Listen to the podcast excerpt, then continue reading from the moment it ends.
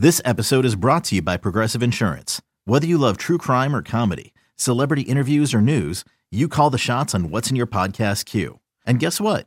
Now you can call them on your auto insurance too with the Name Your Price tool from Progressive. It works just the way it sounds. You tell Progressive how much you want to pay for car insurance, and they'll show you coverage options that fit your budget.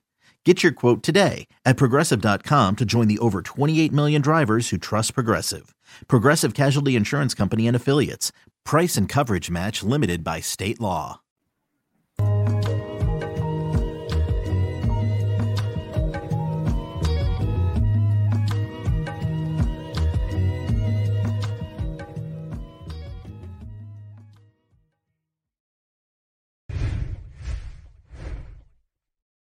Welcome to Draft Deeper on the No Ceilings NBA Podcast Network. Thank you so much for joining us on this wonderful Monday morning edition of the show. Joining me, as always, is my co-host, Stephen Gillespie, and my other co-host, Maxwell Baumbach. We are going to have some fun tonight recapping what the hell happened in the Sweet 16 and the Elite Eight. Guys, there have been so many upsets at this point, like I can't even keep track. So I was feeling pretty decent still, even though my bracket's been busted, right, with the Alabama loss. Still feeling pretty decent coming into today because UConn is going to the Final Four. We're going to talk about one of their guys to lead off the show in a second. I thought Texas was going to be going to the Final Four. They were my pick to come out of that region. And nope, Miami said, screw that. We are going to upset Texas, and we're going to be just another one of these awesome stories that ends up making it to the Final Four, along with Florida Atlantic and San Diego State. And then, of course, as we just mentioned, we have Miami and then UConn. So whoever picked that Final Four, if you're out there, I don't know what to say. You got Biff's sports almanac somewhere out of Back to the Future, and I just don't know what to say anymore at this point. But we are going to recap some of the games, but in a way as we do it at No Ceilings, which is draft-centered. We're all focused on the 2023 NBA draft. The good news is, as I'm writing about in my column that will also be live on Monday morning, as well as multiple written features that Stevens either published now, in the case of somebody in Jordan Walsh, or we're going to talk about a little bit, or that Maxwell is working on, or Stevens eventually working on. Like, there are storylines popping out of what's going on in the NCAA tournament, leading to some prospects. Ultimately, their stocks rising. I don't think there's really any dramatic cases of anyone necessarily falling on boards, quote unquote. I do think this has been more of a positive tournament to look at as far as, guys are making a name for themselves in the biggest stages. They're really playing themselves into potential first round grades, or solidifying themselves as first round guys, or in the case of a Jordan Hawkins at UConn, are we about to just thrust this guy into the top 10 conversation of the 2023 NBA draft? These are words, guys, I did not think I would be uttering. But before we get into breaking down Mr. Hawkins' game, Steven, I will start with you first. You were excited to hop on. You tweeted before I could even get the StreamYard set up when we were recording this episode tonight. You're fired up. How are you doing, man? Man, I just watched one of the most entertaining matchups that I think I've seen in recent history in March Madness between Texas and Miami. You mentioned that there's going to be a prospect that we're going to be talking about tonight that I'm actually targeting to write for next week. And he stood out like perfect timing for me. So victory lap done and over. I'm excited for the show. Maxwell, you are the resident draft sicko at No Ceilings. This is what you live for. You live for the upsets. You want to talk about the obscure prospects on these smaller teams. Do you have any John L. Davis thoughts for us tonight as you get into your intro of how you're doing, how you've enjoyed the tournament? Yeah, I like John L. Davis. I feel like I'm not like crazy about John L. Davis. I feel like I'm being a big bummer now because everyone's excited about him. But like, I don't know. I checked in on them a few times this season. I like him. Elijah Martin, I think I know he's smaller, but I like him quite a bit too. But he just didn't really get a whole lot better this year. I just think this is a good team. It's a good, well-coached team. Dusty Ray's done a phenomenal job. And I think we need to, and this is like coming from a guy who tries to kick the tires on everybody. I think we need to stop rushing big. This guy's a prospect. This guy's a prospect, whatever. Like sometimes it's just good team basketball and guys win games and it is what it is. And that's not to say they can never be real prospects, so they shouldn't consider testing the waters if they feel that there's interest out there. I like John L. Davis. I'm just not all the way there. I think given his size, the playmaking needs to be further along than it is. He's a very low block rate guy, which is historically an issue. The 3-point volume is kind of low. So I think people are getting a little cart of the head of the horse with him being like a 2023 prospect, but I like him. We'll see where he goes next year. He's shown he can get it done in big moments against big teams. So listen, man, I caught you off guard. I had to ask you that question. I had to give the people what they wanted from our own Maxwell Baumbach. So, okay, we're going to get into this. So the biggest story to me in terms of draft storylines right now in the NCAA tournament would be what Jordan Hawkins and UConn have done across two games, right? They haven't just marched on to the Final Four, guys. This team has been absolutely dominant, right? So they go into the Sweet 16 against an Arkansas team who, as Stephen and I discussed, like for my money, they had the two best wins in the tournament heading into the Sweet 16. On Thursday night, Arkansas was able to beat up on Kansas in a great game. And so they were coming in pretty hot. UConn had been able to knock off Iona, right? And then they won their second game to get to the Sweet 16. UConn absolutely drubbed Arkansas, 88-65. Hawkins versus Arkansas, 24 points, 6 of 13 from the field, 3 of 9 from three-point line, but 9 of 9 from the charity stripe. So you love to see another dimension to his game. He's not just being the movement shooter that we know him to be, although I know we'll definitely break down some of that in a second here, but being able to get to the line, draw those fouls at such a high rate, and then naturally being the shooter that he is, we know that he's going to knock them down when he gets there. And then against Gonzaga in the Elite Eight, another game that UConn won 82-54. That game never felt close to me when I was watching that either, which is just like, I know that UConn was one of the most complete teams coming in. I'm mad that I didn't pick them to win it all over Alabama. I had Alabama beating UConn in my personal bracket, but Hawkins again against Gonzaga, 20 points, 6 of 10 from three-point range, 2 of 3 from the line, 6 rebounds. He's just getting it done, guys. Like there's just little doubts in terms of he's going to put the ball in the basket in any sort of way that his team needs him to do so right now. And the most fun thing about his game is that I think a lot of those same ways that he's getting points now, they're going to translate at the NBA level, right? Spot up shooting, him coming off screens, working off handoffs, him getting out in transition, sprinting to the opposite corner, getting set up, letting that three fly. He's been much better at turning the corner when he's been involved in like a handoff or they have him off a screen, working a little bit of a give and go action. He turns that corner really well when he gets that free line open to the basket. He can get there. He can get all the way and finish. He's a better leaper than I think we want to give him credit for when he gets to the basket. Or, as we've seen now in multiple tournament games, he can draw the contact. He's not scared of contact. He will hunt for it, and he will get to the line, and he will knock those free throws down. So I know that there's different ways that we can nitpick his game, but I really just want to stick with a lot of the positives. Maxwell, I'll start with you first. Mm-hmm. Jordan Hawkins. Has he raised his stock for you in the tournament? Are you kind of just trying to stay pat and not overreact too much? Like, where are you at right now? Yeah, he definitely hasn't hurt himself. I spoke with somebody a little bit before, I think even before the Big East tournament started, and they were just we were just workshopping guys back and forth, and they mentioned Hawkins.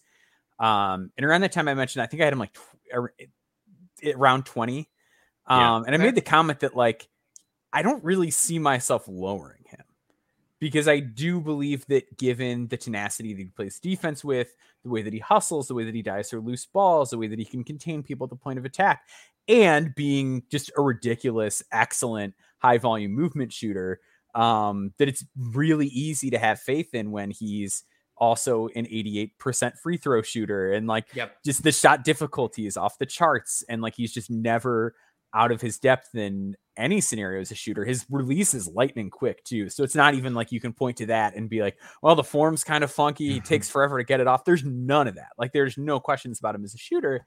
And for me, if I'm like firm, like this guy is an NBA player, I do everything I can to keep him in the top 20. Just because generally you're looking around 20 NBA players in a given draft. So like I said then, like I can't get below 20. I do think he is moving up for me a little bit with this, just because I do think he's showing more feel on the court. I think his sense for when he has the guy behind him coming off of screens and off of movement, and he knows that with where his momentum's at, it would be better for him to get inside than launch the three. Yep. He's gotten a lot better at that. I think his passing has been a little bit better. I still wish there was like a bit more juice and creativity to him as a passer than like we all do. Yeah. It's pretty just straightforward and basic. The athleticism is the big thing I'm kind of torn on still too, where it's why? Like, I'm curious why, because it's just not, he's just not consistently getting up at the rim well. Sure. And it's limited him as a finisher. And like, if it was a consistent thing, it would be like, oh, I might take this guy top 10. Where with where the finishing is right now, I'm just a little bit concerned. Like if I could feel a little bit better about how he plays chased off the line, I could be really, really into him. And I just don't totally buy that element of his game yet. So I'm just not quite there. He was 52.7% at the rim overall this season, 48.3% in the half court. Like that's a really bad number. And I know he's playing in a good conference, but like, I don't know. There is the real what if he gets chased off the line question with them. I think because of his dynamism as a shooter, the way that he is able to just change directions on the perimeter and continue to get himself open, like it's not a killer for me. Like it's not something where I'm like, oh, it's such a big red flag. I can't roll with him. But it does limit like his effectiveness. The thing that brings me back to that point, though, before I let Steven chime in here, I want to get his thoughts on Hawkins and where he's at for him. I would be more concerned about it if Hawkins wasn't as good of a contested jump shooter as he is. Like nothing seems to phase this guy in terms of, you know, somebody's running out, getting hard close out on him. Like he's still lightning quick with the release. Like he's still making that three. Even when he gets chased off one of those closeouts, for example, Steven, like he's able to hit those 1-2 dribble pull-ups. And even if somebody else is coming over to help, get a good hand up in his face, he's been hitting some tough jump shots, particularly in this tournament, to where does he have to get all the way to the rim at all times? Like to me, even more so than the at rim finishing, I wish he had a floater game that he could fall back on. Cause right now it seems like he just doesn't have one, period. He's attempted 13 runners per synergy this year. He's one of 13 on those. So not only is he a very low percentage on that type of a shot, he just hasn't attempted many, periods. So that more so than the at rim stuff that Maxwell's talking about, I think I would like to see more of, because when we talk about athleticism and shot creation, right, how quickly he's running off of every action that he's a part of, he will tire out defenders particularly to no tomorrow, right? Like somebody has to keep up with him over the course of a game. He's the next guy that's going to come into the NBA and run as many miles as like a JJ Redick or a Seth Curry. He's just going to wear guys down. They'll be like, I really have to guard this guy for like 30 minutes. Like why me? Why can I guard anyone else on the floor? So to that degree, I don't know, man, like Hawkins just seems like one of these safer bets that I can make in the draft, similar to what like Maxwell was talking about. But as Corey and Rucker and some of the other guys that our Nerdsons Collective have been talking about in terms of his draft stock, like why can't he challenge inside the top 10 depending on what team is potentially making the pick? Especially if you're like the Toronto Raptors or an Orlando Magic, where you not only have a big man similar to what he's had at UConn to set screens to the top, but then you have these bigger wings and forwards like a Paolo and a Franz, or like a Scotty Barnes and a Pascal Siakam, who can also work with Hawkins off some of those actions. Then you throw in some of the improvements he's shown as like a pick and roll guy, a DHO guy. Like, am I projecting too high of a ceiling for him at this point, Steven? Or are you starting to maybe see where that train could be rolling? So there's two sides to every coin, right, Nathan? Like, first off, I want to start off with something I'm going to be talking about a little bit in my piece for next week, is that I have to like really guard myself and guard what I'm watching right now. And it's not that I don't think what Jordan Hawkins is doing right now is real.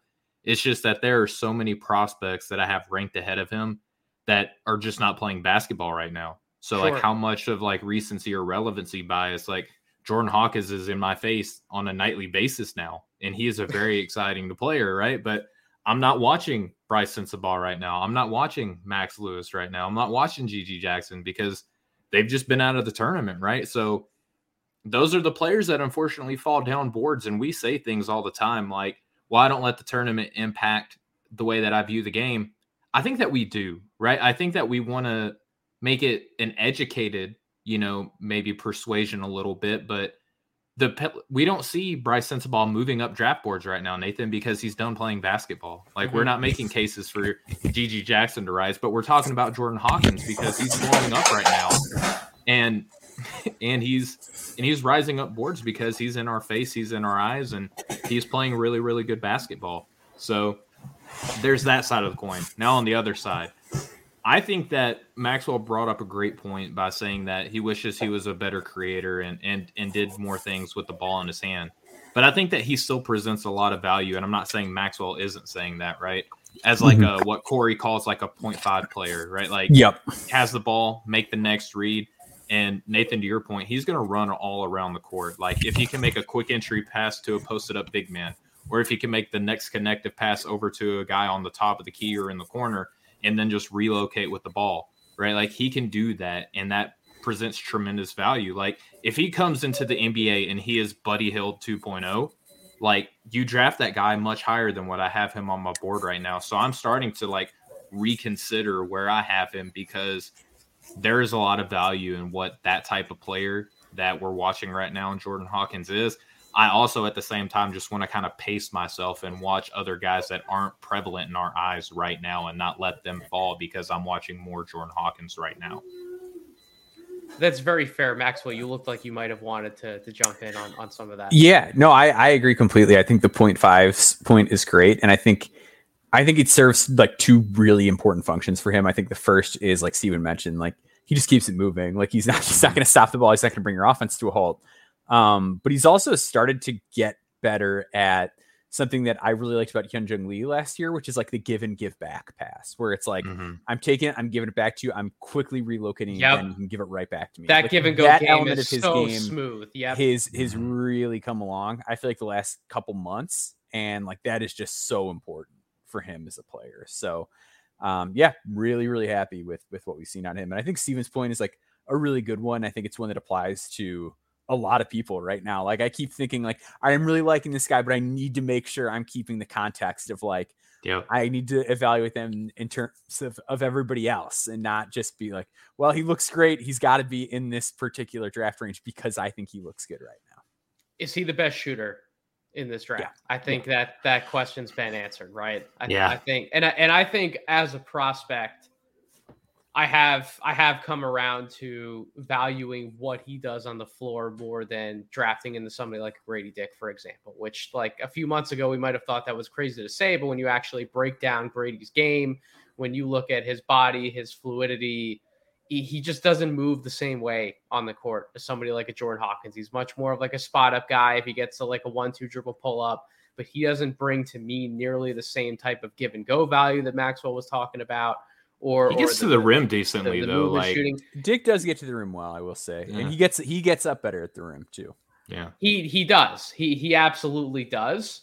But I don't know. Better passer too, probably. Like I don't know. I still like Grady Dick. I still like him. I'm not saying that like Grady Dick's falling outside the top 25 of my board. I just think in terms of those two players, I think I moved Hawkins ahead. I would not have Hawkins inside the top 10 of my personal board. I think what we're doing at No Ceilings, we're trying to project all of these guys forward. We're not, you know, creating a team specific board, for example, where we have specific needs that we're trying to fill, specific holes that we're trying to fill, and we're looking at X, Y, and Z differently. You know, I'm still probably taking a guy like Bryce Sensabaugh ahead of somebody like a Jordan Hawkins, for example. But I think the gap has certainly shifted the other direction in terms of like a Hawkins versus Grady Dick. And the one point that I've thought of is that I know Gary Trent is a better at rim finisher right? He was at college, and I think he's going to hold on to that point at least for a while in the NBA just because of how he's built. He's 20 pounds thicker than Jordan Hawkins. But you look at all these other parts of their games, which they already play a similar game. And Jordan Hawkins actually rates out better and projects better moving forward than somebody like a Gary Trent, who when he came out of school, I had him as the 14th overall player on my board. He went the 37th pick. So he was a second round guy. He fell down way too far. And honestly, I imagine Nathan just screaming at the TV for like probably 40 minutes. That's when I was working in a draft room, in a war room. And I was like, why is Gary Trent just falling down and being taken in the second round? Like I love the high school film with him. He was much more of like a primary guy in high school. And that's what I really wanted to weigh and carry more into the evaluation. But if I had Gary Trent there, and I think Jordan Hawkins is a better prospect than Gary Trent, then why wouldn't I have Jordan Hawkins in the same range in this draft? Is the talent disparity really that much different in what we perceive as being a better draft? I can't answer that question. But then again, 2018 was a wild draft in and of itself, yes, right? Like that actually ended up being a loaded draft class. Now that we have, you know, hindsight's 2020, right? At the time, we may have thought that this draft class would be deeper into the later parts of the lottery than that one, but that one's churned out a damn good number of players who have made it to second contracts and are succeeding and thriving in the NBA.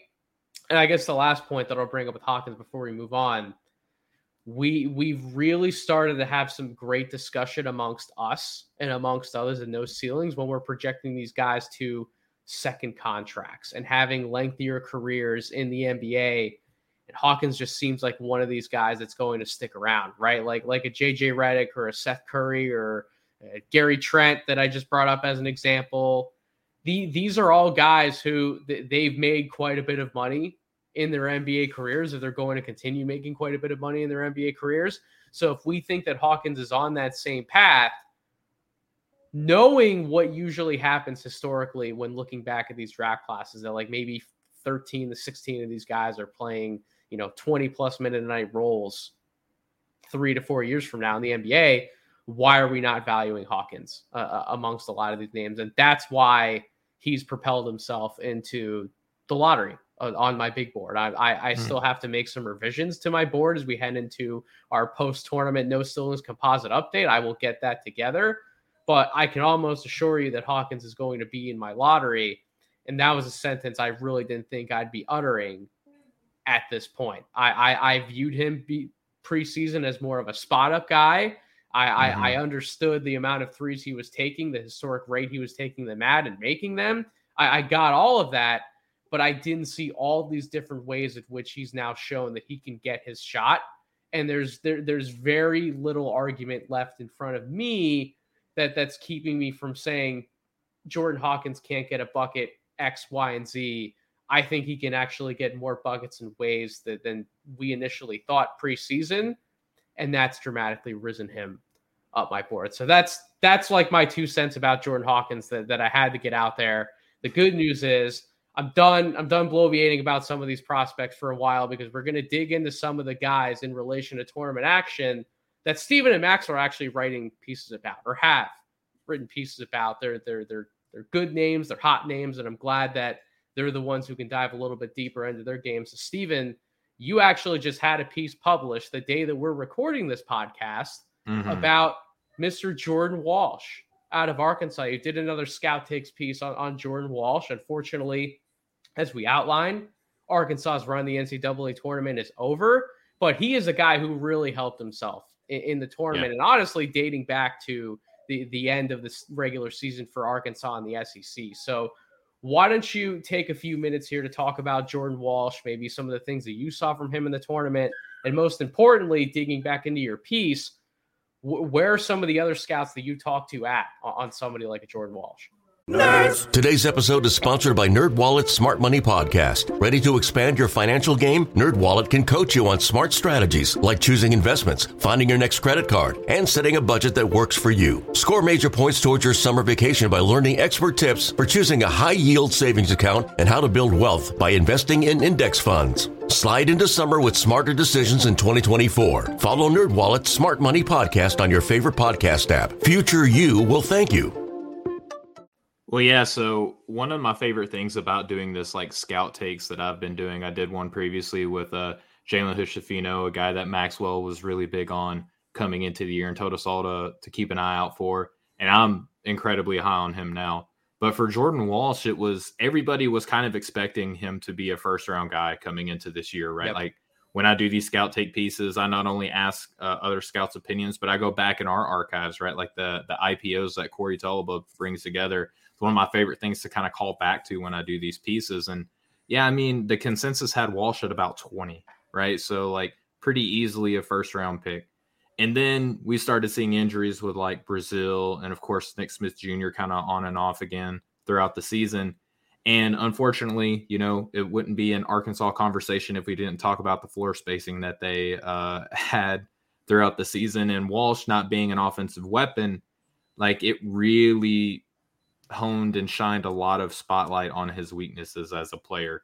And that has kept him as like a second round prospect for the consensus ever since like January hit, going back and looking at those draft updates that Corey brings together. And then we start getting into the postseason runs, like the SEC tournament and of course, March Madness. Again, talking about like how other players are out of the spotlight. This is actually one of the benefits of March Madness. It's not to say like, hey, is this a guy? It's to really force us to, instead of trying to watch thousands of players, the field just kind of narrows down, right? So we're watching Jordan Walsh a little bit more closely than we probably were several months ago. And now we're starting to see him like really work his way into becoming a really talented defender, like a multi-positional guy, very athletic, very strong, good rebounder. There's some connective passive flashes that some people get excited about. And he started to look a little bit more confident with the three-point shot in his last couple games. And although I wish that I would have seen that all season long, that has been a very recent development for him. And I think that that's something that the right people within his circle are getting in his ear and saying, hey, look, man, like if you really want to make this push late season, you got to start being confident from the three-point shot. And although he's not really making them at a great clip, you want to see prospects experiment. You want to see them like show some stuff, right? That's the first way to get good at something is to practice doing it, right? And that's kind of what the scouts were saying that I spoke to. A lot of them were really big on his defense, a lot of concerns offensively. You know, two of the scouts that I spoke to had mentioned that in the half court, if you can't shoot, that really limits you, right? But Nathan, I know that you spoke on the defensive versatility that he has, his ability as a slasher, the growing playmaking skills, and a lot of us feel confident that at some point the shot will be at least respectable, right? Yep. So all of that has kind of led one of the scouts that I talked to thought that he was an NBA guy this year. The other two were saying that he would probably benefit more by coming back to college or maybe the G League Ignite. But for whatever reason, people don't want him to come back to Arkansas, and I'm not quite sure why, because if he is to come back, I think Arkansas playing for Coach Muss is going to empower him a lot more. And with guys like Anthony Black and Nick Smith Jr. being gone, that's going to give him more of a, I think, a prominent role offensively. But that's kind of the consensus among the scouts that I've spoken to is that they like Walsh. They want him to improve these developmental reps that, Nathan, like how you're saying for these second contract type players, they need developmental reps, and if they declare and enter the draft at the wrong time or get taken too low, how many reps are they really going to get? Well, and to your point, Stephen, just really quick before I go to Maxwell, in regards to the Arkansas situation, you yourself have talked about how Musselman's a really player-friendly coach who gives his guys every opportunity to show that they can succeed in a given situation. Just look no further than Nick Smith Jr., who was a shell of himself through the NCAA tournament run. And in those three games, he still started for Arkansas, even when I thought maybe you should pull him to go to a more defensive heavy lineup to get your team off to a better, more competitive start in some of these games. He still won with Nick Smith Jr. And even though it didn't work out for Smith, you know, Musselman showed that I still have confidence in you. I still believe you can do your job and get it done. So if Jordan Walsh goes back to Arkansas, has that big summer that we would hope that he could have in terms of developing and rounding out some of his other skills so that he's more ready to impact the game offensively from day one, Musselman is the type of coach that will empower him to take advantage of that work that he did and show that he can do it on the court. So, yeah, I wouldn't get that either. I would 100% want to go back to Arkansas. Maxwell, how do you feel about somebody like Jordan Walsh and what you've watched in the tournament? Yeah, I'm trying to do the thing that we talked about earlier of like not putting the cart in front of the horse, because I really like how Jordan Walsh looked really all year. Like I like him a lot. I just didn't really anticipate him going in this year, because I feel like there had been just like mainstream talk. Like I feel like I remember Vicini or somebody mentioning earlier in the year that like if he's not a first round guy, he's probably gonna go back or whatever. But like I wouldn't be stunned if a team was like, we want him in the first round. I'm not there personally, but I could see it. I think he's a really phenomenal defender. I think he's a really smart player. I really think just based on how hard he works, I'm a little more willing to buy the shot than I think I would be with like a guy who didn't play this hard. I think my other kind of hang up pro move, Maxwell. Yeah. I think my other big hang up with Walsh, I think is just the time that he can take on the floor. I think it's good to be patient. I think it's good to like not force stuff. But at the same time, he does go like back to the basket a lot. Like there's a lot of just like turning his back, not being super quick with his decisions. And I think he can speed that stuff up. Like I don't think it's a mental processing issue. It's just been sort of how he was allowed to play. Like if you look at the high school games, I think he was at Link, right? In high school. Mm-hmm. Yeah, it was like he kind of got to run the show with the ball in his hands, and like he got to be really patient because he was one of their best offensive options. But he also was on like, that same team, right? Yeah. But like the high school stuff too. Like he also was very willing to physically dominate his opponents, and that's what gave him the edge. Versus, hey, I got to bake a little bit more skill into my attack. Yeah, and I think it's interesting because like I kind of wanted to bring up Phillips here. I think one thing that Walsh does have going for him is that just from a physical standpoint, he is very well developed. Yeah. So I do think on that end, if you're like, I'm drafting him to play defense right away, I actually kind of like Jordan Walsh a little bit better than Julian Phillips on that specific front. I'm not ready to call him a better prospect as a whole. But I do just think the fact that he's physically going to be able to come in and guard and handle NBA physicality is like a huge check mark for him. But yeah, I'd like him to go back just because I want to see him further develop the shot, and I want to see him just speed up the decision making and play a little bit more of a modern game that can show he's a little bit more adaptable to a role. I've leaned away from more theoretical prospects when evaluating for the NBA draft up to this point, but the thing about Walsh is, even though more of his game is like theoretical at this point, I still see the pathway forward, and I still get really excited about the type of player that I think he can become. Like maybe I'm seeing things for him that other scouts just don't, and that can absolutely be wrong. Like I can certainly end up being wrong. He never takes meaningful steps forward in point A or point B. But if he does take meaningful steps forward in those areas, we're talking about him as like a top 20 player in this draft class. So it is about projecting forward. A team would have to be patient with him and give him the right amount of time to develop in like a G League situation or whatever the case may be. This is why I do think he should ultimately go back to school and not declare for the draft this year. But if he was determined to be in the 2023 NBA draft, I would take him in the back end of the first round. I would take a flyer on him. I also think, to your point too, about him going back, like I think when you're that smart and when you can guard like that, you're never like out of the conversation. Like I think about a guy like a Josiah Jordan James, where it's just like every year, like he's just kind of in the mix. Like nobody's like rushing to draft Josiah Jordan James, but like he's going to get a cup of coffee. Somebody's going to try with him. He's going to play professional basketball. And every year people are like, oh yeah, like I like Josiah Jordan James. Like he's not going to completely fall by the wayside when he has that size, decision-making, and skill set. Like it just will not happen. Right. And I don't think where his offensive game is right now, we want to see him go back so that he can expand upon his offensive game.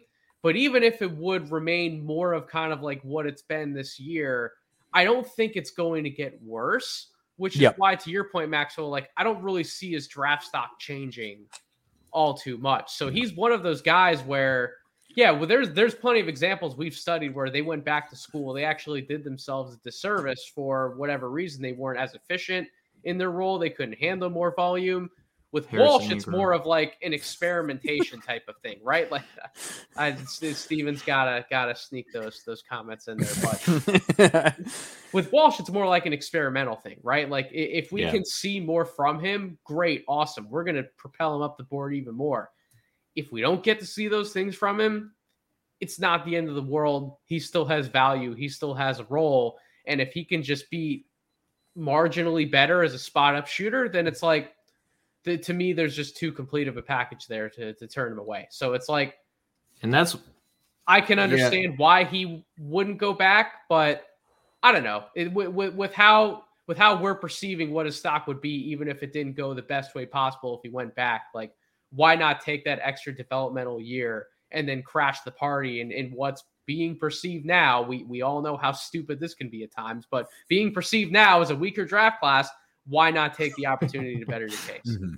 Yeah, I think there's a couple things in play there. One, we're all talking about just like how you said, Nathan, that this draft class is weaker, but we're also talking about a number of prospects need to go back into another weaker draft class, right? So that's kind of strange. There were like so many guys go back that it becomes not weak. Yeah. Yeah, but the thing is with Jordan, I think that the smart thing is to wait until like before the clock strikes midnight to make your decision, because I think that there are going to be a number of guys before him that have higher ceilings probably, but also because of that, they might want to return and polish up some of their deficiencies to get like clearly defined, like lottery pick. So there might be a number of people that on my board ahead of him that come back to school. So that might play into his hand, but wherever he gets drafted, I just worry that he goes to a situation where there's expectations on the team to perform in the playoffs, and he can't really have those opportunities to develop. And Nathan, I told you that I think he's an NBA player, but if he can develop his handle a little bit, and if he can develop a reliable jump shot, he goes from like, Andre Roberson to Thabo Cephalosha type player. Like if he can handle, pass, and shoot a little bit better, so it just depends on what type of NBA player he wants to ultimately be as to whether or not he should declare, in my opinion. He's going to be a fascinating case study to monitor. And obviously, as we're continuing to evaluate for the 2023 NBA draft, and as we move forward potentially into next year, if he comes back, really fascinating story to keep an eye on. Maxwell. Yes. You're up, buddy. This is your time to shine. You are excited about Creighton's Trey Alexander. The bad news is, Creighton is done playing. They lost in the Elite Eight to San Diego State. That was a controversial ending. I think we all probably think the right call was made at the end of the game, but nevertheless, I hate when I have to watch a game end like be decided on like a free throw like that, right? Like, but Creighton still played a hell of a game, as Steven said. They had a masterful run in the tournament. They came together as a team, played much more like the squad that we thought was going to be more dominant during the regular season. Like preseason, there were so many people telling any other bettors out there, like, put your futures bets in on Creighton to win the national championship. There's this much talent on this team. They started to come together and show that. And one of the key ingredients behind that Elite Eight run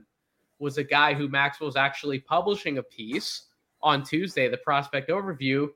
He's going to talk about Trey Alexander. So, Maxwell, through 4 NCAA tournament games, as well as going back through your deeper film dive into his regular season play, what did you see from Trey Alexander? Why are you excited to really pump him up in the draft conversation?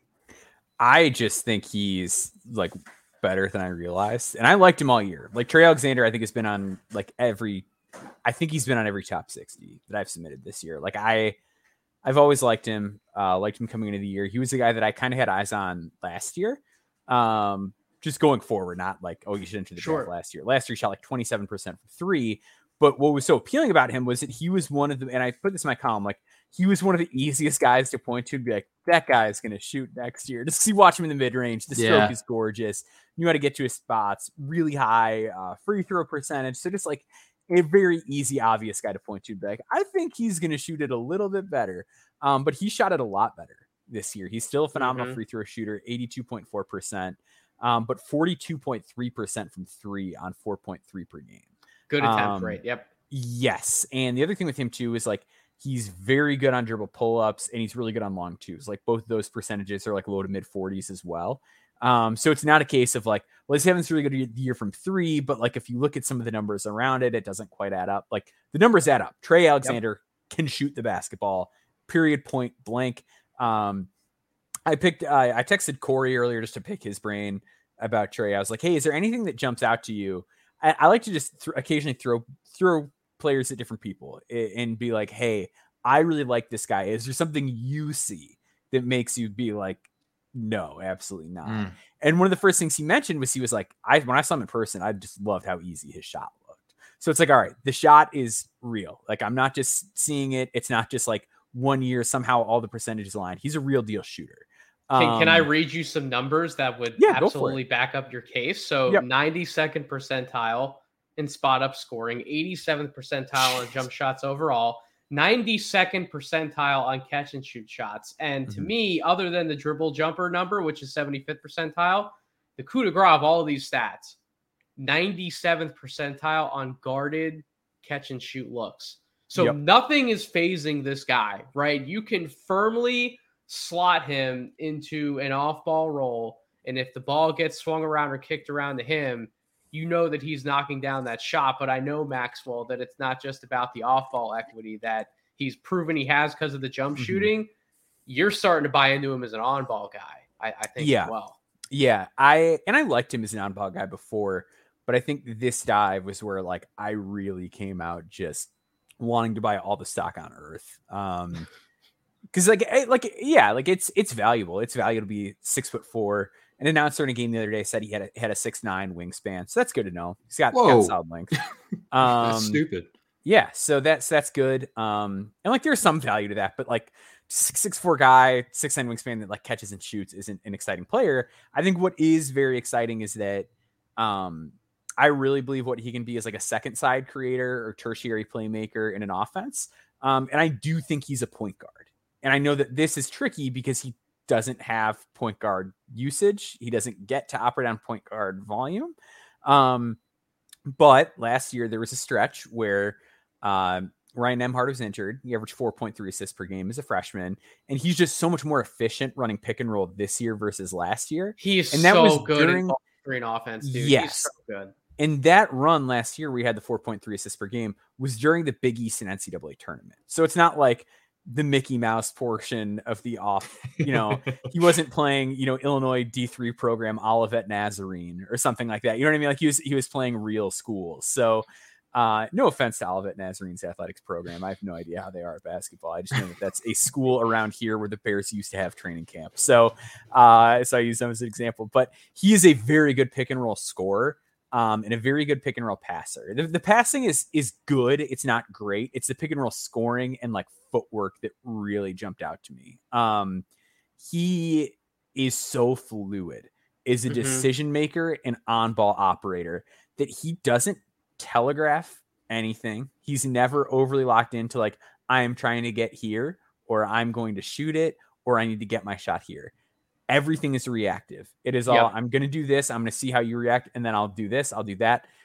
Doesn't pick up the ball in pick and roll settings. Like just really keeps his dribble alive and breaks you down until he gets what he wants. And I was going to say, do you ever see him like ever making the wrong decision in terms of like when to accept the screen, what direction he's going, when he rejects it, like he reads it perfectly at the top.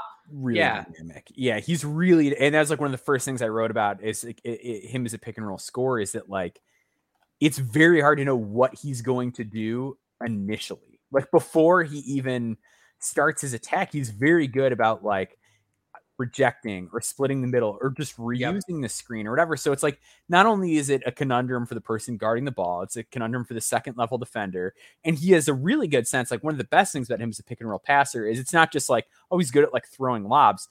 he's very aware of where help is coming from and where his guys are on the court. So if someone is helping too far off the weak side, he knows, like, I got my guy on the weak side, and he hits him. So yeah, he just has this excellent feel of the court and this really great ability to keep his options open and not be too locked into whatever he's trying to accomplish at any time. So I think because of the situation, like, he is in a very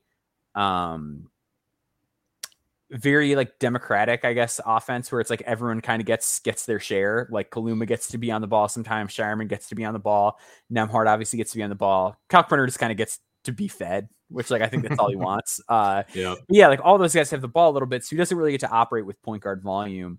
But if you just look at him compared to like a lot of other combo guards, the numbers like line up pretty well in terms of like usage efficiency. His assist rate looks low if we're just talking about as a point guard, but if you contextualize him among guys like Emmanuel Quickley or Tyler Hero or Jordan Poole or guys who also are combos that play alongside other people, he's like right in that same mix. I think that the knock would be that he's maybe not as athletic or as bursty or wiggly as those players.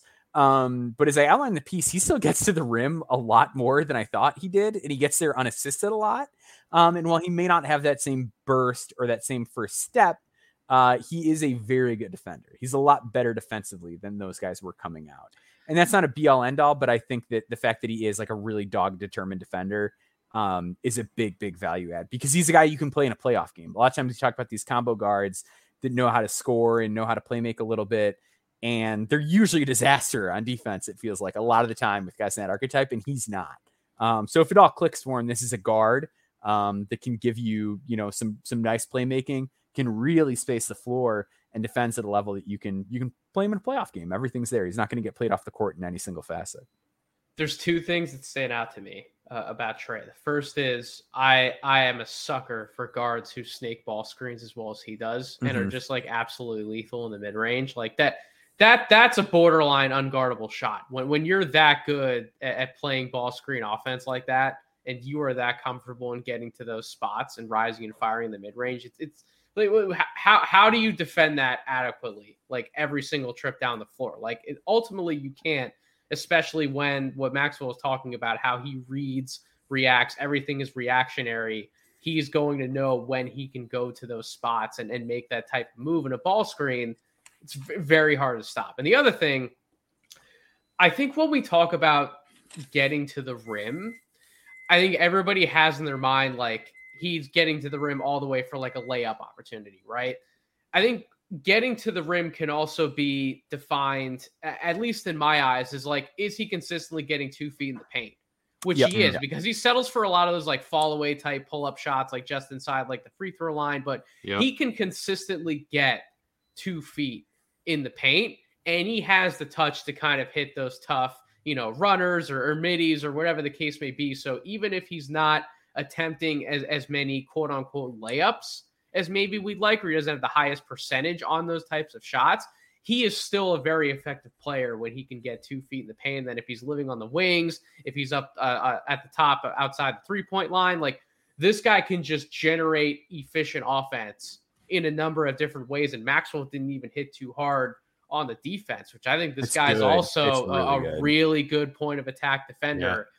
So Steven, I'll ask you this question. I don't know if you see him as a potential starter in the NBA or not, but what swung me around to Trey Alexander, and I think Maxwell would agree with this point, even if he's a guy who you would project to be much safer coming off your bench, I would still love to have this guy in the top 8-9 of my rotation. At the end of the day, when we talk about when I'm doing some of my research, for example, or conversations we've had, like 20 plus minutes a night guys, that's still within like that top 8, maybe top 9 of a rotation.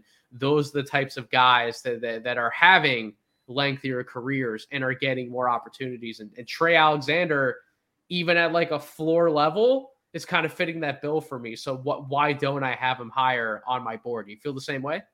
Yeah, I'm asking myself that same question. And I think Maxwell did a really great job of outlining the offense. And one thing I would just kind of add to that discussion, because he plays in that egalitarian style offense, That's where you get. Yeah, I got you. That's not right. That's not right at all. What a word we're trying to use on Draft Deeper. It's all right. It's bad when the kid from Arkansas is trying to come up with the words here. But, no, but the thing that I really appreciate about Trey's game is that the offense that he's playing in, you get to kind of see him coexist along so many different player types that he's going to get to play alongside with in the NBA, right? With Nembhard, you're kind of like traditional point guard, like initiator. You get to see Trey play off of him as a secondary, tertiary creator, like Maxwell outlined, and as a spot up guy with Baylor Shireman, a bigger jumbo initiator type, and you get to see Trey play alongside him with Arthur Kaluma, a slashing kind of in the paint, kind of isolationist. You get to see him with him, and then with Kalkbrenner, you get to see him run two-man game with him, set him up for with lobs, a legitimate like NBA style big man. Yeah, rim running big man, right? Who he can develop a two-man game with, which he has, and he can kind of work on masking a lob and a floater, which is like a deadly signature skill that any guard in the NBA can have, right? So I love all of those things that he can bring to it. And then I didn't realize that he had a 6'9 wingspan, but that it looks the part when you watch him play, and which is going to help him with that point of attack defense. I love, Nathan, that you brought up, like, the at rim stuff doesn't necessarily mean that you're throwing it down or that you're laying the ball up. It's whatever pressure you can cause the defense to collapse around you and find the open guy, which Trey has shown. And throughout the season, I've asked myself, and I know that we all kind of do this, is like this or that prospect. And one guy that I keep comparing Trey Alexander to is DeMoy Hodge, another No Ceilings kind of favorite with a lot of us. And, you know, I watched him play live, and I asked Metcalf, who is a big Trey Alexander fan, what the difference between those two is. And he pointed to the handle, and I went back and watched more Creighton. And obviously in the tournament, we've got to see it. It's miles away. So right now in my top, my big board, I have to move Trey Alexander up because he is such a, he has much more stock, much more juice as an on-ball creator, and that just plays in so nicely with those other ancillary skills that he has. So he at least has to be kind of in that like top 45 range to me on my board. It's just trying to reorchestrate who's who in the zoo in that range now.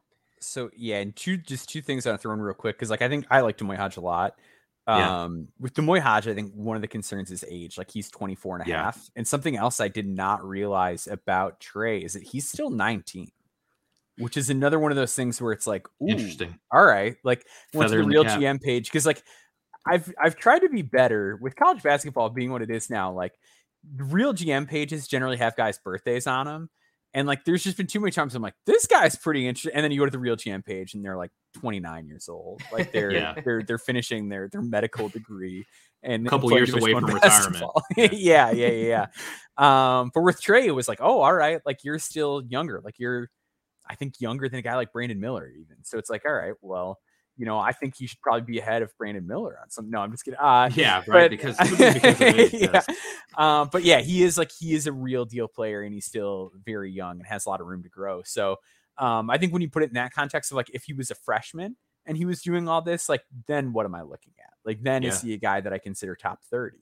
Because like for me, if he was doing it at Kentucky, exactly. And like the more I think about it, the more I'm just like, on Trey as a pro, like in like really like a top 30 guy. I need to mess with my board a little bit just to like be sure that's where I am. But after the film dive, it was like I'd honestly feel comfortable guaranteeing this guy money. I talk about that all the time. Like that's a huge hang up for me, and like wanting guys to go back to school, and like it's a real hang up because it is a real hang up, right? It is. When we're just, it's one thing to say so-and-so should be taken at whatever spot, like on social media, but it's another to actually do this exercise where you're trying to put yourself in the minds of other scouts and GMs in the league who are more responsible for actually making sure that these guys have a roster spot on their team. And like, they're trying to figure out what type of contract do I give this player? How am I trying to pay him? Do I want to keep him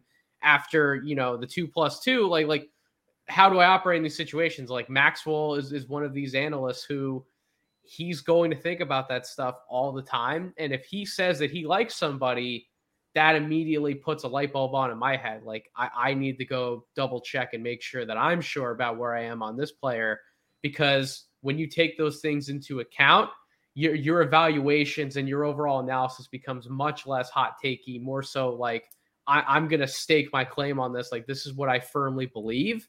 And that should be more of what scouting's all about, not just trying to be the first guy to somebody or be like the hot take out there. Like, I would take this guy in the first round. Like, would you take him in the first round? So like the 2+2, like you think this guy's a second contract? Like these are all things that we should do better, myself included, at doing and evaluating on their big board. Sorry, Maxwell, I like cut you off in the most ridiculous way. But. No. I agree with all that. And I think like there's two things I've been thinking about a lot with him too. And one is, I think he would be a combine killer. Like, we look at guys who 100%. Did well at the combine the last couple of years, and it's like, these just guards that know how to play with pace. And like, you can throw on a floor where like nobody really knows what's happening. There's not a ton of structure, and you can just thrive in that lack of structure. Like, with guys who've never played defense together before, like, I think Trey might just like tear everybody apart. I'll do you one better. I think he's a pre-draft workout killer. Oh, yeah. Why would I want somebody to go up against Trey Alexander in a pre-draft workout, like a private workout setting? Like on both ends, he could destroy other guards. Yeah. If you're advising Terquavion Smith, are you like, hey, man, your matchup is Trey Alexander? I would pay to see that I would matchup. Mm-hmm. Absolutely. So I think that's like a big thing that's going to work in his favor. And like, that's another thing I just like about him in general is like, he's just not a guy that makes mistakes. Like I talk in the piece a little bit about like the British version of the Kitchen Nightmares TV show, which is like a lot different than the American version. It's a lot more like subdued. And like one of the things that like Chef Ramsay always talks about in that show is like, don't put too much on the plate. Like, know what you don't need to put on the plate. Like, Trey knows what not to put on the plate as a player. Like, he knows what not to do, knows how to play within himself. So like, I do think the pre-draft process would be very kind to him. And I know like, consensus matters. Like, I think it's easy to be like, I take this guy in the first round, he should go pro or whatever. And like, if the consensus doesn't say that, it's difficult for that like prospect to make that decision. But I do think teams should be all over the idea of like giving him a Kennedy Chandler deal in the second round at the very least. Yeah. Like, if I could get him on like a 4-year deal where it's like partially guaranteed or whatever, I'd be like, like I'd be all over that. Like I said, I'm really weighing a first round grade for him. Like I just feel so comfortable with what he does do, what he knows not to do, the way he defends, the length and the age. But like it's a very easy second round grade for me at the very least, just because he's the guy that you want on your team and that can use draft is. And he's not like a project either. Like, he's not a guy where it's like, we've got to devote so many resources. We have to make sure he stops doing this or that. It's like, you just let him go. You like set it and forget it with Trey Alexander, I feel like. Before history is written, it's played. Before it's frozen in time, it's fought one shift at a time. Before it's etched in silver, it's carved in ice. What happens next will last forever. The Stanley Cup Final on ABC and ESPN Plus begins Saturday. Maxwell, you're a professional podcaster because you just whipped out the know what you should put on the plate line, and then we're going to talk about potentially a prospect in Miami who I'm not quite sure he knows what to put on his plate, but. Let's talk about some of these fun Miami Hurricane dudes, because as Steven alluded to, one of the best Elite Eight games also that I've seen in a while. Miami's on their way to the Final Four, and they've been an unsung story in the ACC really all season long. I admittedly did not give them nearly enough attention as I probably should have, in all honesty, but Miami has a number of interesting prospects, certainly 3 guards/wings that we're going to talk about. And then they have another big man in Norchad Omier, who I'm not in love with him as like an NBA prospect. Some people may very well might be. You guys can bring him up in a discussion. I don't know where you want to go, but like I have a few guys shoehorned in here. Steven, I'll go to you first. Out of these Miami guys, who's done the most for you in this tournament run in a number of key wins to get to the Final Four? Who's like one of these prospects? So you're like, yep, I'm starting to buy a lot of stock on this guy. That's a tough one, man. Like there's two guys that I'm like becoming pretty in on, but I'll go with the guy that I'm going to be writing about soon. I'll go with Jordan Miller, and a prospect who, you know, we've talked about in the No Ceilings group chat for a little while now. And, you know, we've seen words like interesting get thrown out a lot with him leading up into like the ACC tournament and in March Madness. And the story with him, and I don't want to spill too much because it's going to be in my article, but the story with him really dates back to transferring to Miami from, was it George Mason, I believe, right? So he transferred over to Miami, and they had a deep run last season. And he was like the fourth or fifth guy on that team and had moments where he like really stood out. Obviously returning this year, he had a more prominent role. There were a couple transfers that came in. You mentioned Norchad Omier, the other one, Nigel Pagover from Kansas State. Great player in his own right too. But I think that Jordan Miller, what he's done lately has really opened my eyes as an evaluator. And I think that if he's opening my eyes, I think that there are going to be other people that are going to start taking a harder look at him and really start weighing the thought that, is this guy someone that I want to draft? I think that easily a lot of people would agree that if you don't have a draftable grade on him, he's probably one of the first dudes that you're going to call after the draft is over and try to sign him as an undrafted free agent. I think that is pretty standard across the board. But the thing about him is that low volume 3-point shooter, has touch indications, I feel, like around the basket and at the free throw line. I think that he's a very smart connective passer. His handle is pretty solid too. And what's interesting about him for Miami is that he's playing out of position, in my opinion, in college than what I think that he would be doing in the NBA. Like for Miami, he's more of like their four. I think in the NBA, he's probably like a 2 or a 3, depending on the lineup. And with that being the case, like you're looking at a guy who's going to be pretty strong for his position when he gets up in the NBA. A guy who competes on the glass, which is very huge. I know Maxwell and I talk about that too, is like, if you look at people who make the NBA from college, rebounding rate is very prominent. And I think that he checks the box there.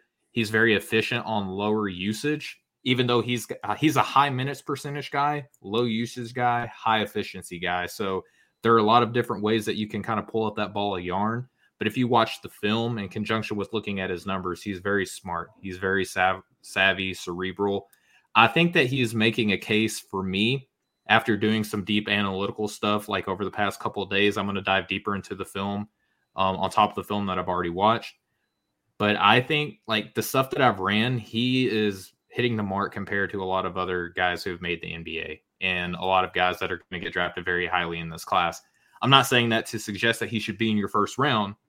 But if he's doing that and the film checks and he looks good, he's a guy that you probably should start seriously considering investing some sort of draft capital in, whether it's like middle of the second round type guy. Maybe you get creative with his contract structure. But he's quickly transitioning for me as a guy who I'm like, okay, he's kind of neat. I would call him after the draft too. I really want to consider drafting him now. I mean, Jordan Miller today in this game against Texas to go to the Final Four, right? So 7 of 7 from the field, 13 of 13 from the free throw line. So didn't attempt a three, isn't a high volume shooter. I don't buy a lot into the jump shot being a real weapon for him in the NBA necessarily, but how creative he is with his footwork, with his ability to get inside, get to the paint, draw contact. Some of his live dribble playmaking ability, him defensively, you mentioned the rebounding, Stephen, but also just him working on the perimeter and being able to switch around different positions. He's always talking to people. He's very communicative. He's just somebody who he knows where he needs to be at all times. And maybe he's not the most exceptional athlete, but I think being like that 6'6", 6'7" with real length, that lets him get away with a few of those things. But I think he's pretty deceptive athletically, you know, like that, he's not really poppy, but he's, he's better. I think he's better athletically than he gets credit for, and then what I think the defense is anticipating.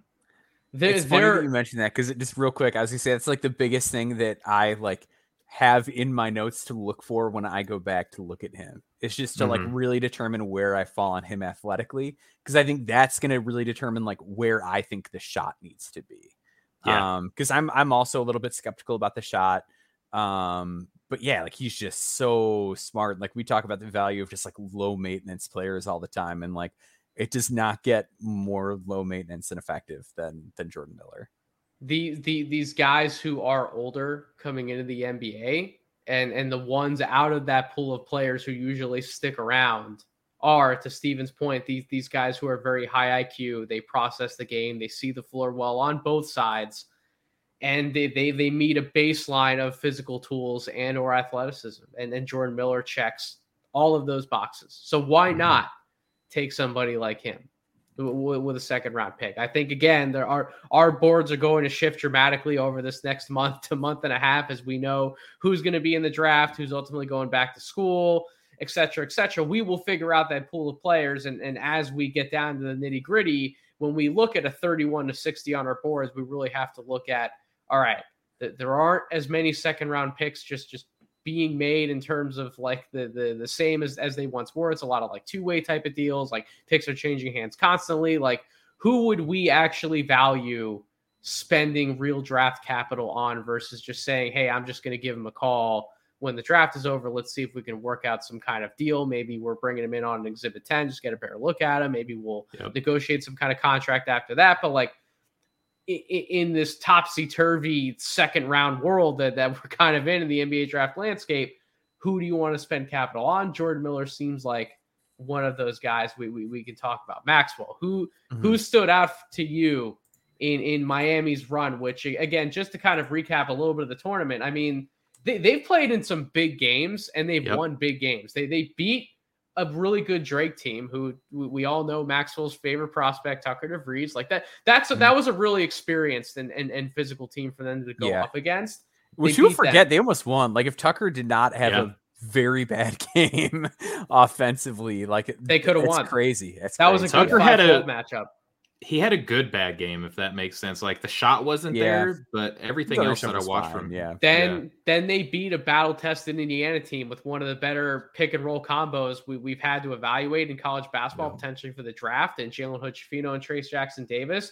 They beat Houston, who was the number one or number two team in the country for basically the entire length of the season, and now they knocked off a Texas team who, for their own right, was, in my eyes, I think they were the most consistent team in the Big 12 all season long. So that's quite the gauntlet that Miami's gone through. But who's really been the story for this Miami team for you, Maxwell?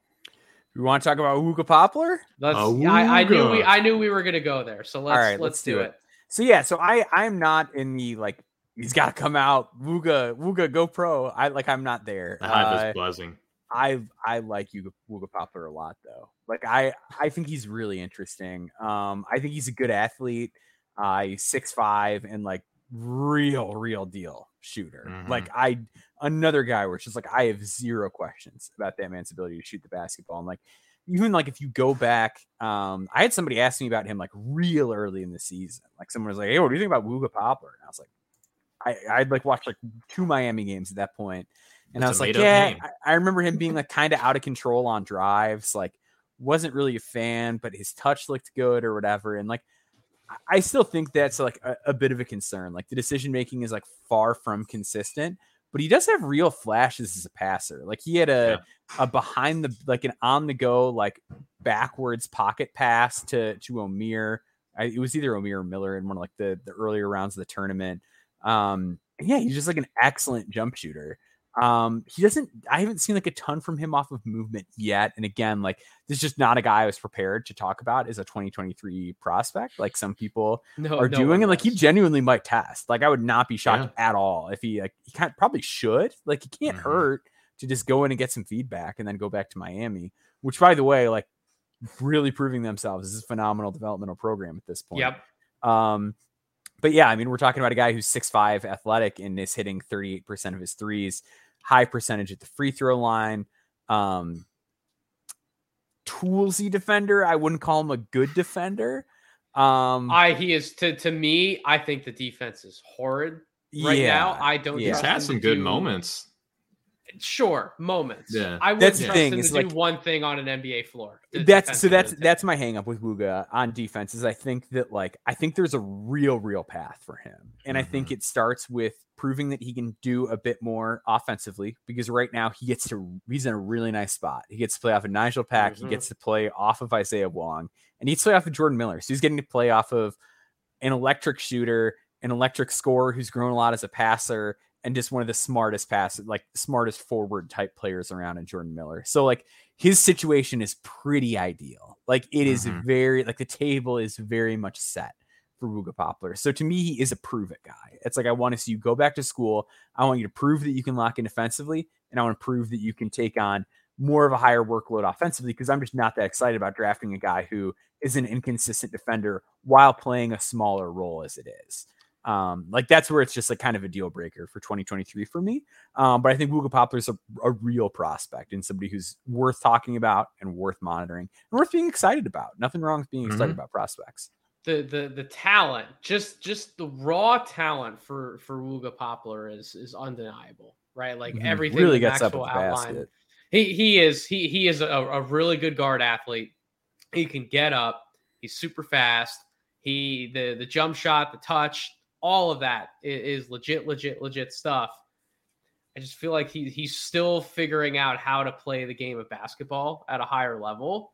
But I think if and when he does that, he could be I understand why the buzz is real from draft Twitter, because if he does that, I don't know what the upside could possibly look like for somebody like Poplar. It could be pretty freaking awesome.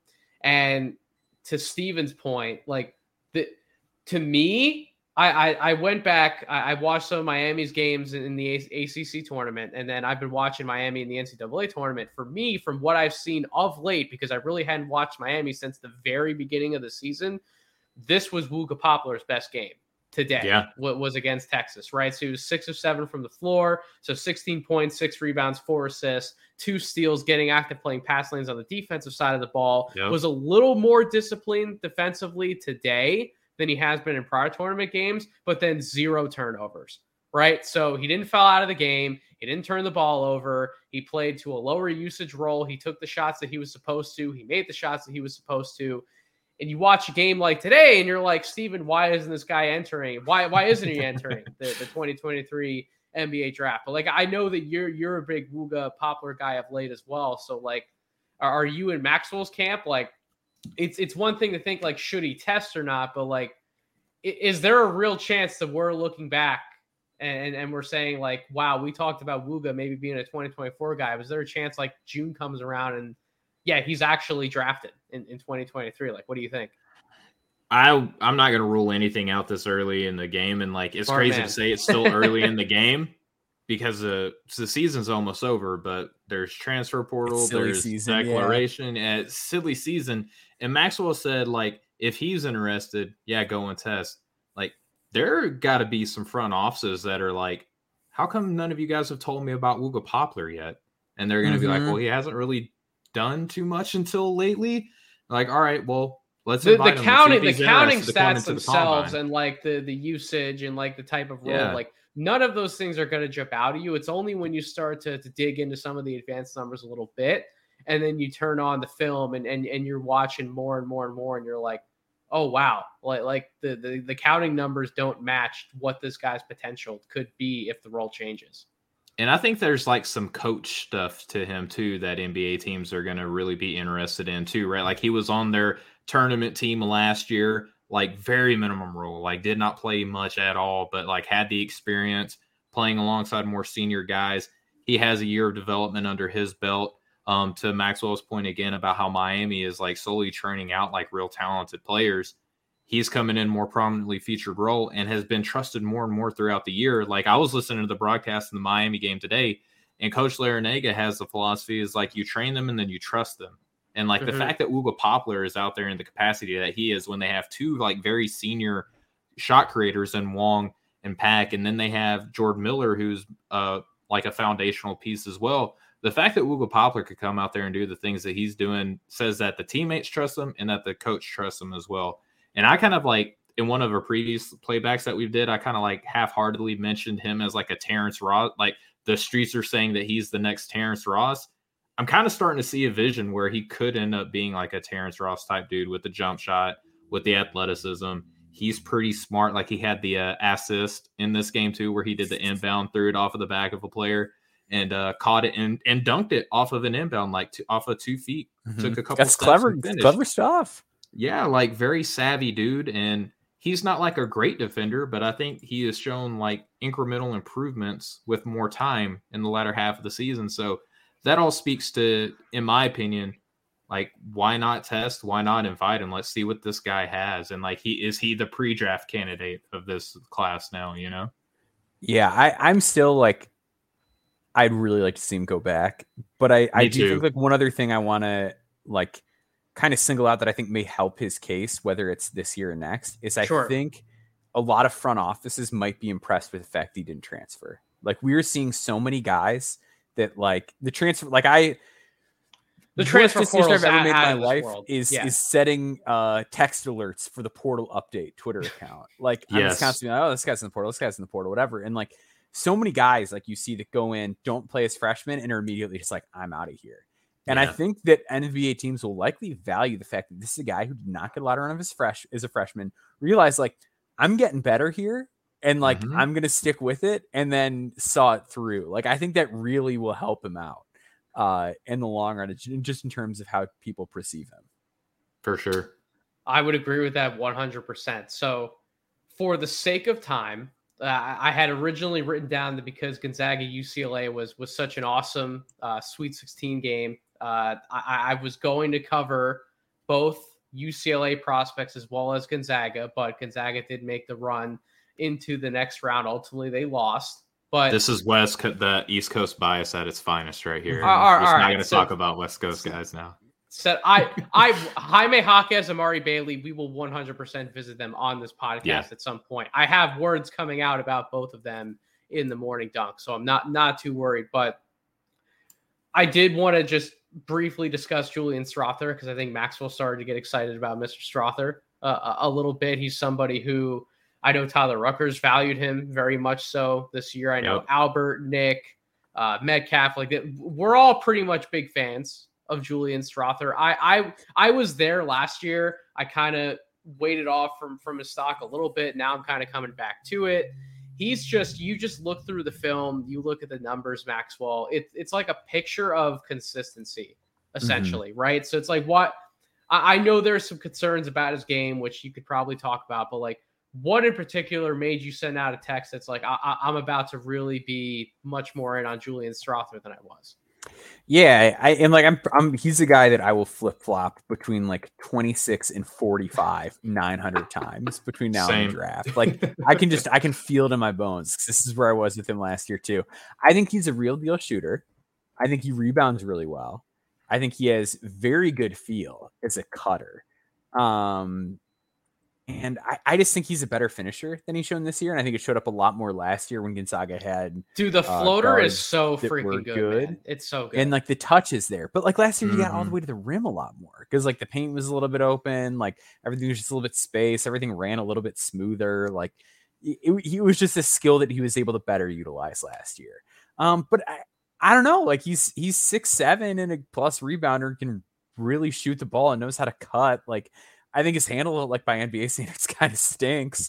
I don't really trust him as a passer at all. I think his defense is like not good. I think especially like, I shouldn't say especially on the ball, but I think on the ball, like he gives guys way too much space. Like consistently just is playing way too far off of the ball, which then raises the question of like, why is he doing that? Because he has to. Like, because he's got Drew Timmy behind him to clean up the mess. That's what it is. Too.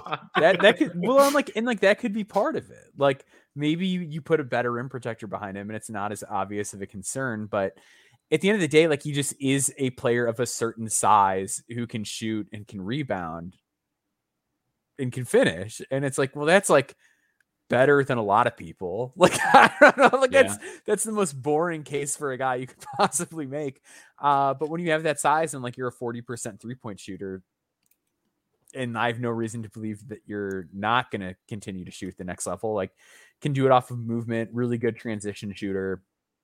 I don't know. I just think it's kind of like you're overthinking it if you pass on him for projects at a certain point. When it's like, you just know that he can do a couple of things really well, and you have to just hope and pray the others come around. Well, Steven, like even though Strawther didn't have his most efficient shooting mark through these four tournament games, he was 38% from the field, under 30% from 3-point range.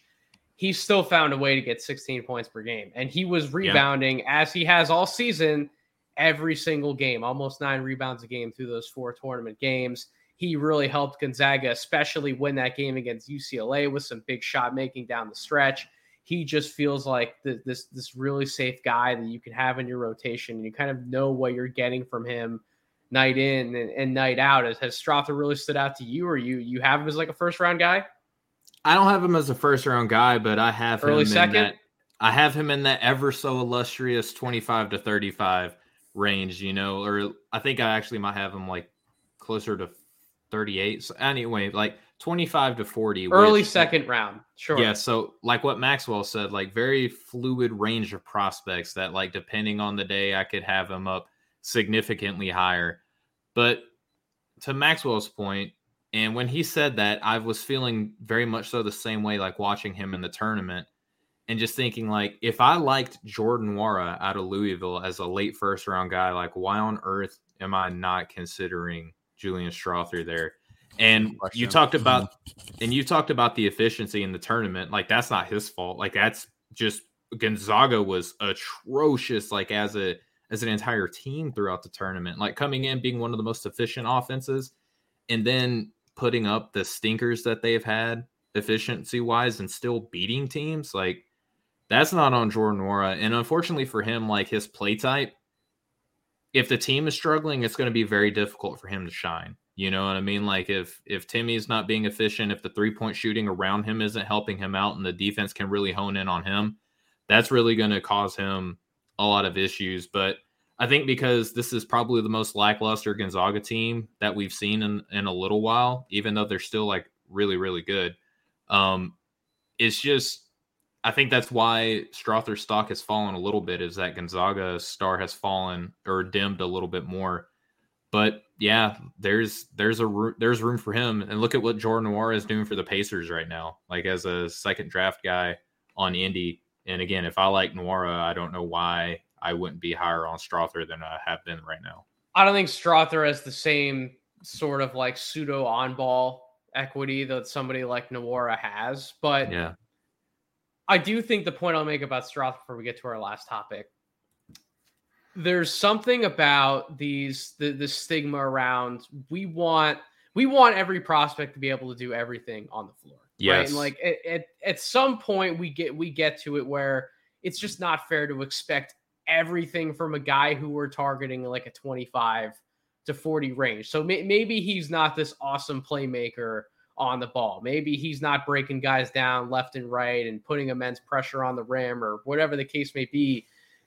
But even if he is an off-ball oriented player, if he rates out in the 93rd percentile in total offense, if he rates out well in spot ups and transition offense, when he does get opportunities in pick and roll, when you can bring him off screens and off handoffs and cut into the basket, when he is a very legitimate jump shooter on both triple jumper situations, catch and shoot situations, we mentioned the floater touch. When you are a player who has all of those different skills,